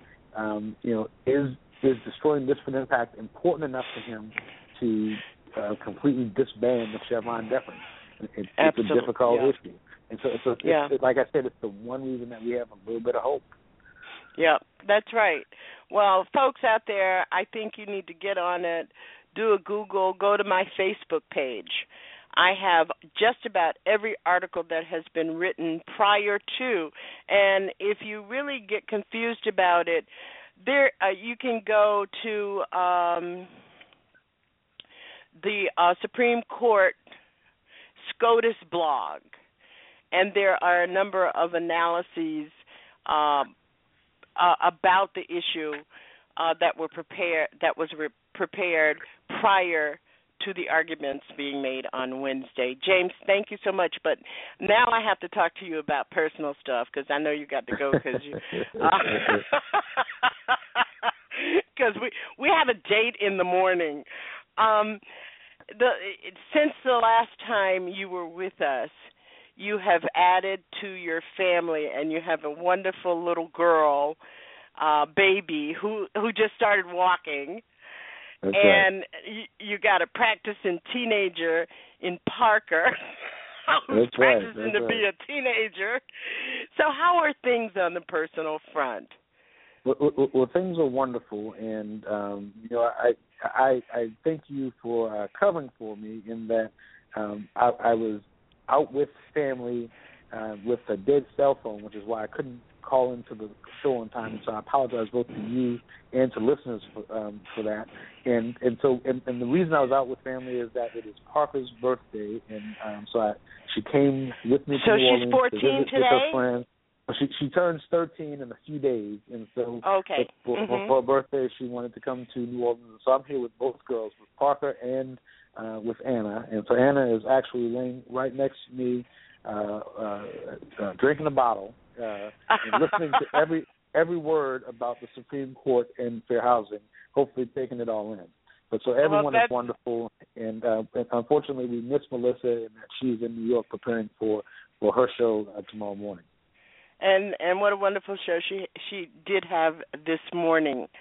Well, I am looking forward to um actually I did offer my babysitting services, but if Anna is walking it may be too uh, much, huh? I know. My my my daughter uh this uh my youngest grandson who just turned 3 in December when he started walking I bought a harness and my daughter was horrified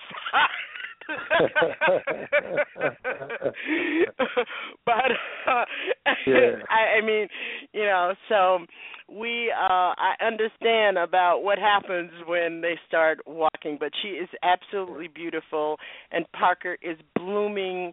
I mean, I remember when Melissa was in Princeton and Parker was so little. Now she is just a a girl that rocks.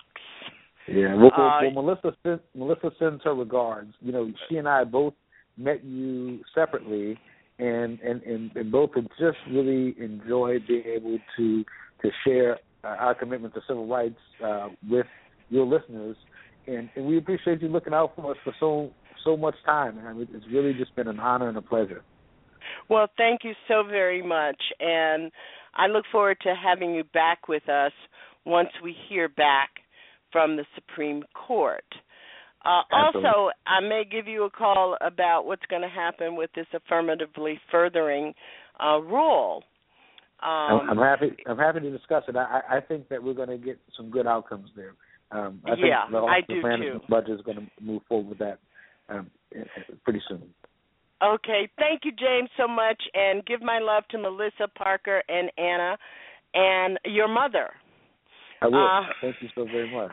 Okay, we're gonna um, take a break, and when we come back, we're gonna take your calls. This is our common ground at uh, on a sun on a Saturday night, coming back into Sunday. We'll be right back.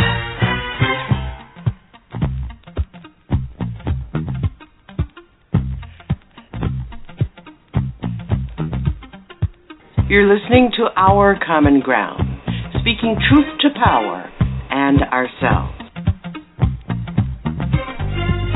Broadcasting bold, brave, and black. No trouble, I'm all about that bass, about that bass. No trouble, I'm all about that bass, about that bass, bass, bass, bass. We now live in a nation where doctors destroy health, lawyers destroy justice, universities destroy knowledge, governments destroy freedom, the press destroys information, religion destroys morals. Our banks destroy the economy. The inability to defend on all of these fronts, be it voter suppression, and you, can go down the line. You can go down the line. The Wizard of Oz 70 years old. Today, if Dorothy were to encounter men with no brains, no heart, and no balls, she wouldn't be in Oz. She'd be in Congress. Advanced Urban Progressive Political Talk Radio. It's the Alpha Show, only on TruthWorks Network. Your Fridays just got served. Every Friday, he's all about politics. 10 p.m. TruthWorks Network.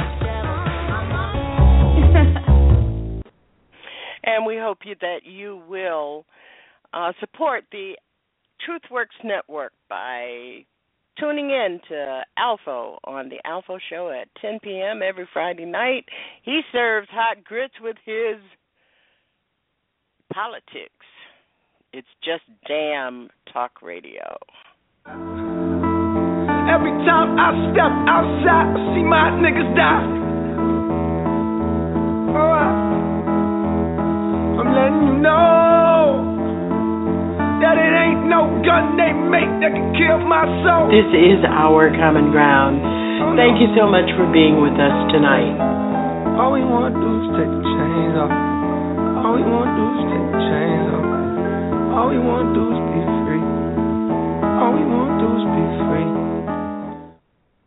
And this is our common ground. Our number is three four seven eight three eight nine eight five two. If you want to chime in, we're going to go to three one two. You're on the air. I respect you. Thank you very much for your call. Hey, Janice. Three one two. Janice? Excuse me. Yes. Hey, Janice, this is House. How are you tonight? Hey, House. Good to hear from you. Happy New Year. Thank you, man. Good 2015 to you too. Um, Yeah, uh, Mr. Perry was a really good guest. Um, I was in and out a little bit, but um, Uh huh. got a lot Well, I'm sorry. I didn't want to hold him too long because he had the baby, and the baby was still awake. no, that's understandable. I just had a, a simple question. Um, yeah. After this, um, affordable housing and excuse me, um, and everything, the Voting Rights Act that they went after. Uh, what's next? Well, What ain't much left. Right. Uh, well, That- well, the thing Detroit? is, the thing is that there are one of the concerns, and this is why it's so important that Loretta Lynch uh, be confirmed by the Senate uh, to get into the Justice Department, because we're still dealing with the issue of overreach by police departments across this country.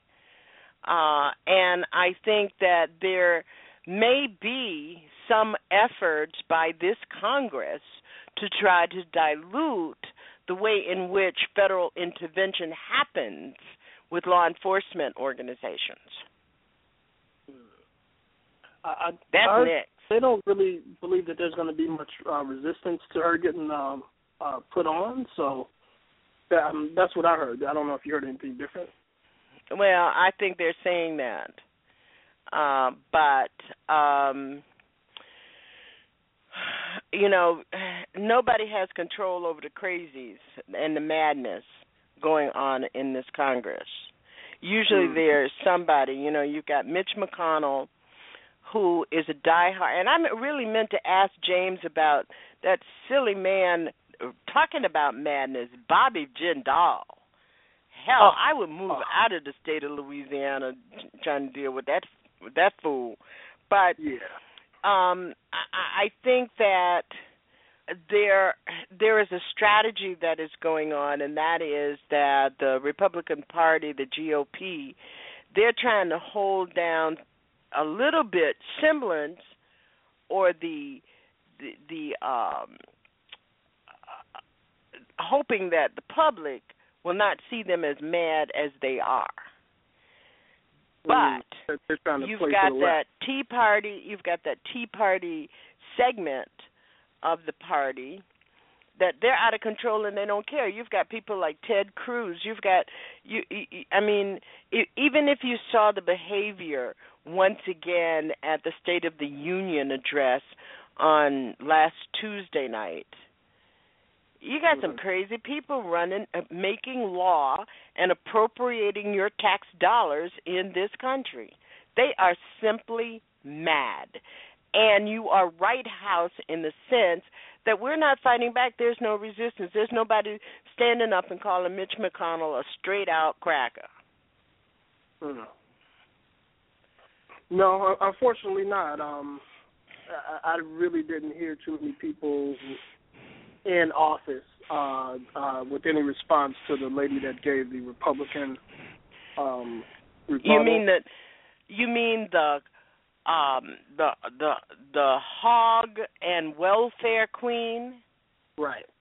Right. This woman I, I is sitting any, up there talking about she wore paper bags around. Well, you know, I wouldn't tell nobody I had to wear paper ba- bags, ar- uh, uh, plastic bags around my shoes uh, as part of my life story, even if I had to do that.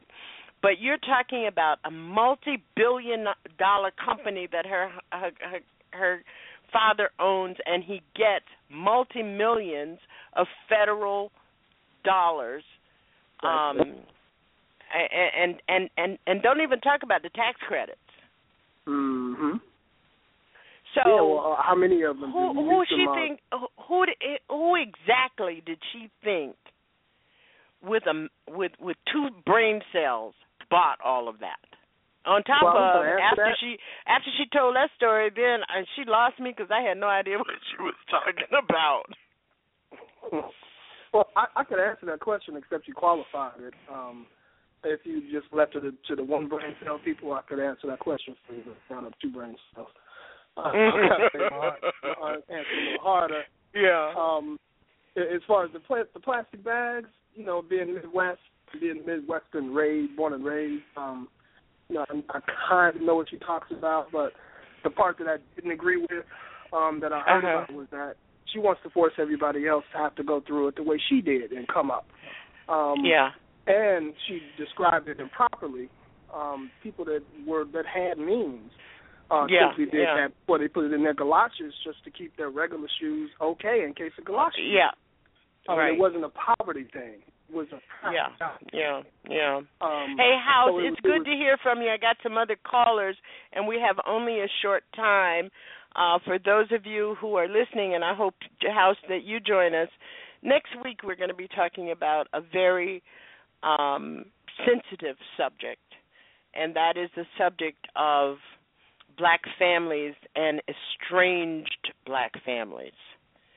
I think sometimes we we really need to um, get a hold of ourselves to to look inward, and we're going to be doing that next week.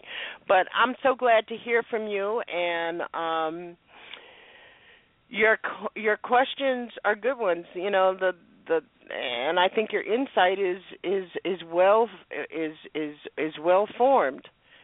Uh, you know, I'm unlike James. I don't have very much hope for this. Right. Neither do I. I, I really Yeah. don't. And what Yeah. scares me most is what's coming down the pipe that we haven't seen yet. But um, Mhm. thanks for taking the call, and you know, I'm with you. Um, thanks Well, for doing another thank year you. too, and I'll talk to you soon. Okay, thank you for being with us. And we're going to go to 646 646 you're on the air at our common ground. Thank you for your call. Um, happy belated birthday, BJ. Well, thank you so very much. Um had This a very quiet birthday. Ah, I was listen, you was overwhelmed. with the grandbabies. That's the main thing. Well, you know, um uh Grand Prize is back at school, but she did call me at the strike of midnight for my birthday. And uh for those of you who do not know, I did have a birthday yesterday and I am officially certified as a senior citizen. No, so don't- watch don't- out don't for the say that. senior You discount. too young for that. Too young my for that. grandchildren You- my grandchildren were saying uh Nani, do you have a card we could use your card at the movie? Do you have a senior citizens card? Well, so what's on your depends mind what tonight? they're going to see. Well, you know, the the question I I don't know if you you had got an opportunity to ask James um is what's going on with um programs like Section 8 and some of the other programs that was assisting um low income people with um housing and things of that nature because it seems like um a lot of those programs are being tossed aside and you know being here in New York the rent is absolutely crazy And y'all and y'all got a poor door in some of your in some of your uh Oh, no federally funded housing. But Yeah. As far as I know, and I'm sorry I I didn't get you in before he um before we we said goodbye to James. Uh, part of the problem is um funding. And all of you who are interested and have an in, a vested interest in affordable housing really ought to be looking at the HUD budget to be decided about the HUD budget. Um, I think that this Congress and and over the last uh, I would say five years, uh, Congress has decided that they're not going to increase proportionately to the number of people who enter into the category where they're eligible for um, subsidized housing. The other issue, and I'm glad you brought it up, is this portability voucher. Um, it is a way in which a person, instead of living in a building and a Section 8 certificate is assigned to that building, uh, a housing authority is able to give you a voucher and you go find your own housing. And you use the voucher for housing that has been approved for the Section 8 program. Those are co- called uh, choice vouchers. And those have not been uh, proportionately funded. So there you have it. You have to ask. I, I think uh, people need to stand up and ask, uh, you know, whether or not this is part of the war on poor people. Well, I, I would I would say this. It it seems to me, honestly, that the way this whole Congress and Senate is going right now, um, there's going to be a lot of vetoes on the president's table, and um, basically, things are not going to get any better. If anything, it's going to get worse because of all of these wars that Yeah. we are involved in. But let's just hope for the best. But listen, enjoy the rest of your um birthday weekend, and hopefully tomorrow the um family will take you out or make you a special dinner. Well, my family has given me a trip to Cuba for my birthday. No. For how long? How long are you going for? I can go. They just gave me the tickets. They and um um so I probably you know my father is was uh uh, uh Afro-Cuban. Okay. And so um I have been to Cuba, but I haven't been to Cuba since the 1960s. When I was Whoa. a child, we went quite often before the embargo and the uh chastisement of that nation. But um I probably will go sometime in the fall. Well, all I can say is, may you have a beautiful time back home. I know how it felt when I had the opportunity to go back home to the motherland. It's it's it's no better feeling to step on the grounds of where your Exactly. ancestors come from. So take care and good talking to you as always. Bye bye. Okay, good good to have you with us. Uh, before we go to um, 312, I do want to uh, thank all of you who sent me well wishes and great birthday blessing wishes uh, for my birthday on yesterday. Um, it is a thoughtful time for me.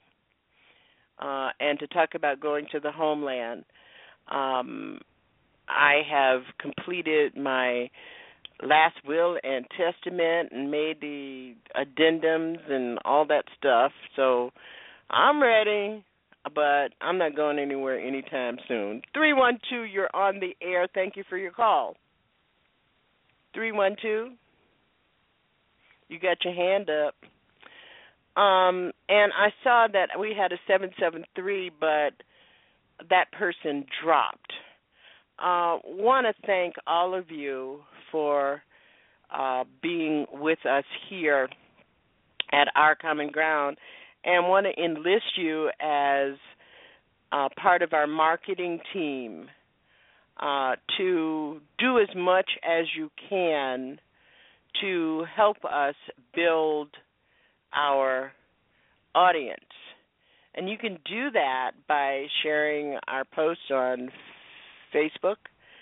Um, you can also do that by subscribing to our Facebook page. So, um, you know, let's let's get this independent media together because you won't get an hour and 45 minutes with James Perry on any other program. You just won't get it.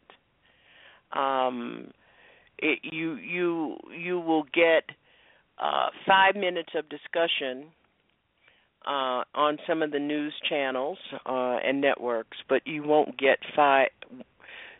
You won't get a thorough briefing from experts uh, in the area of uh, whatever topics that we are talking about, and we really appreciate that we have such a huge cadre of learned, informed, experienced people uh, that are part of what we call our common ground. So, um, um, you know, help us out here. Um, and on um, Monday, we will be celebrating the birthday of Angela Yvonne Davis. the African American political activist, scholar, and author. Um, she was born in Birmingham, Alabama on January 26, 1944, and lived in the Dynamite Hill neighborhood. She's a graduate of Brandeis University. Um, and she went to Brandeis on scholarship here in Waltham, Massachusetts, where she was one of three students in her freshman class. That sounds familiar. Um, and she was a French major, which is really, really interesting as well. And um, on August 7th, 1970, Jonathan Jackson, a heavily armed 17 year old African American high school student, gained control over a courtroom in Marin County, California. And once in that courtroom, Jackson armed the black defendants and took Judge Harold Haley, the prosecutor, and three female jurors as hostage. And one of the people, um, the firearms used in the attack, including the shotgun, had been purchased by Angela Davis two days prior, and the barrel of the shotgun had been sawed off. Davis was also corresponding with one of the inmates involved. Soon after, an arrest warrant was issued for Angela Davis on August 18, 1970, by FBI Director J. Edgar Hoover Angela Davis was the third woman and the 309th person to appear on the FBI's 10 most wanted fugitive list. She became a fugitive and fled to California. And according to her autobiography during this time, she hid in friends' home and moved from place to place at night. On October 13, 1970, FBI agents found her at the Howard Johnson Motor Lodge in New York City um, and she will celebrate her birthday on Wednesday. I think that one of the things that we have to do, and we have to do it quickly, is to begin to understand some of the concepts behind some of our history. And um you know for instance you see a you you see you see some kind of news item.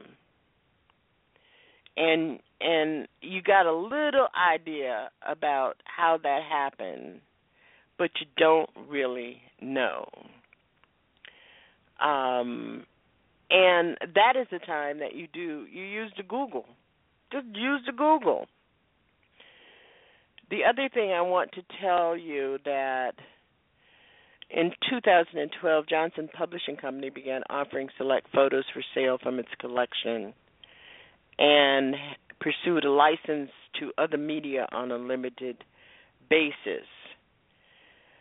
Um, Getty's Images, a 20 year old company that licensed its library of 170 million assets,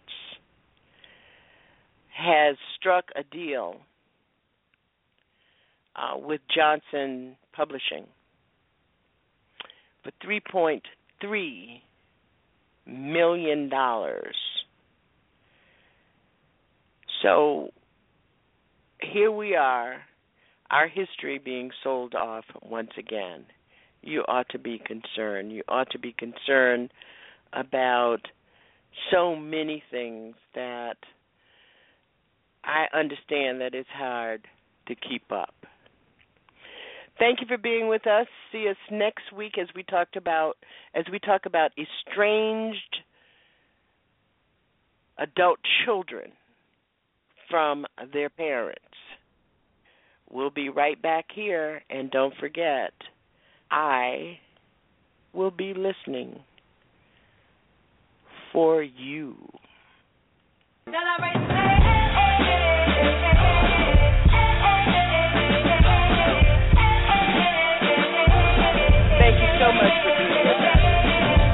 This morning thinking about the old me when I was feeling like Miller Lite and OE. But now I ride on subconscious. I'm getting bread while I talk to my accomplishments. Only one like I have a problem with is myself. That's probably why my only competition is myself. From today to tomorrow, the doctor just rock to the same drum. The past, no, I ain't forgot where I came from. Uh, I got the club. Who are you? When you don't know, when you should have done, but you didn't, when you should have, but you don't, when you can't find, won't ask, can't say what you want. Who are you? When you recognize that you have accepted, tolerated, and accommodated stuff from them or him or her that has diminished yourself. Just who are you? Thank you so much for being with us here at Our Common Ground. Each Saturday, 10 p.m., I'm Janice Graham, and I'll be listening for you. A special thanks to our chatters in our chat room. Join us on Facebook, Tumblr, Pinterest, and our website at ourcommonground.com. Twitter, follow at JaniceOCG. Have a great weekend.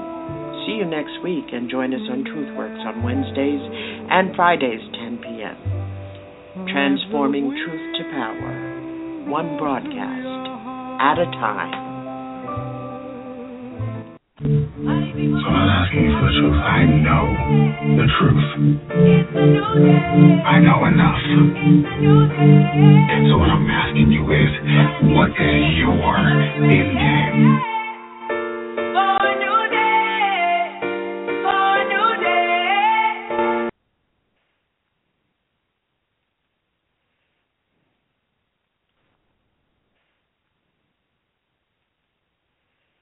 Hello, it is Ryan, and we could all use an extra bright spot in our day, couldn't we? Just to make up for things like sitting in traffic, doing the dishes, counting your steps, you know, all the mundane stuff. That is why I'm such a big fan of Chumba Casino. Chumba Casino has all your favorite social casino style games that you can play for free anytime, anywhere with daily bonuses. That should brighten your day a little. Actually, a lot. So sign up now at chumbacasino.com. That's chumbacasino.com. No purchase necessary. VGW. Void were prohibited by law. See terms and conditions. 18 plus.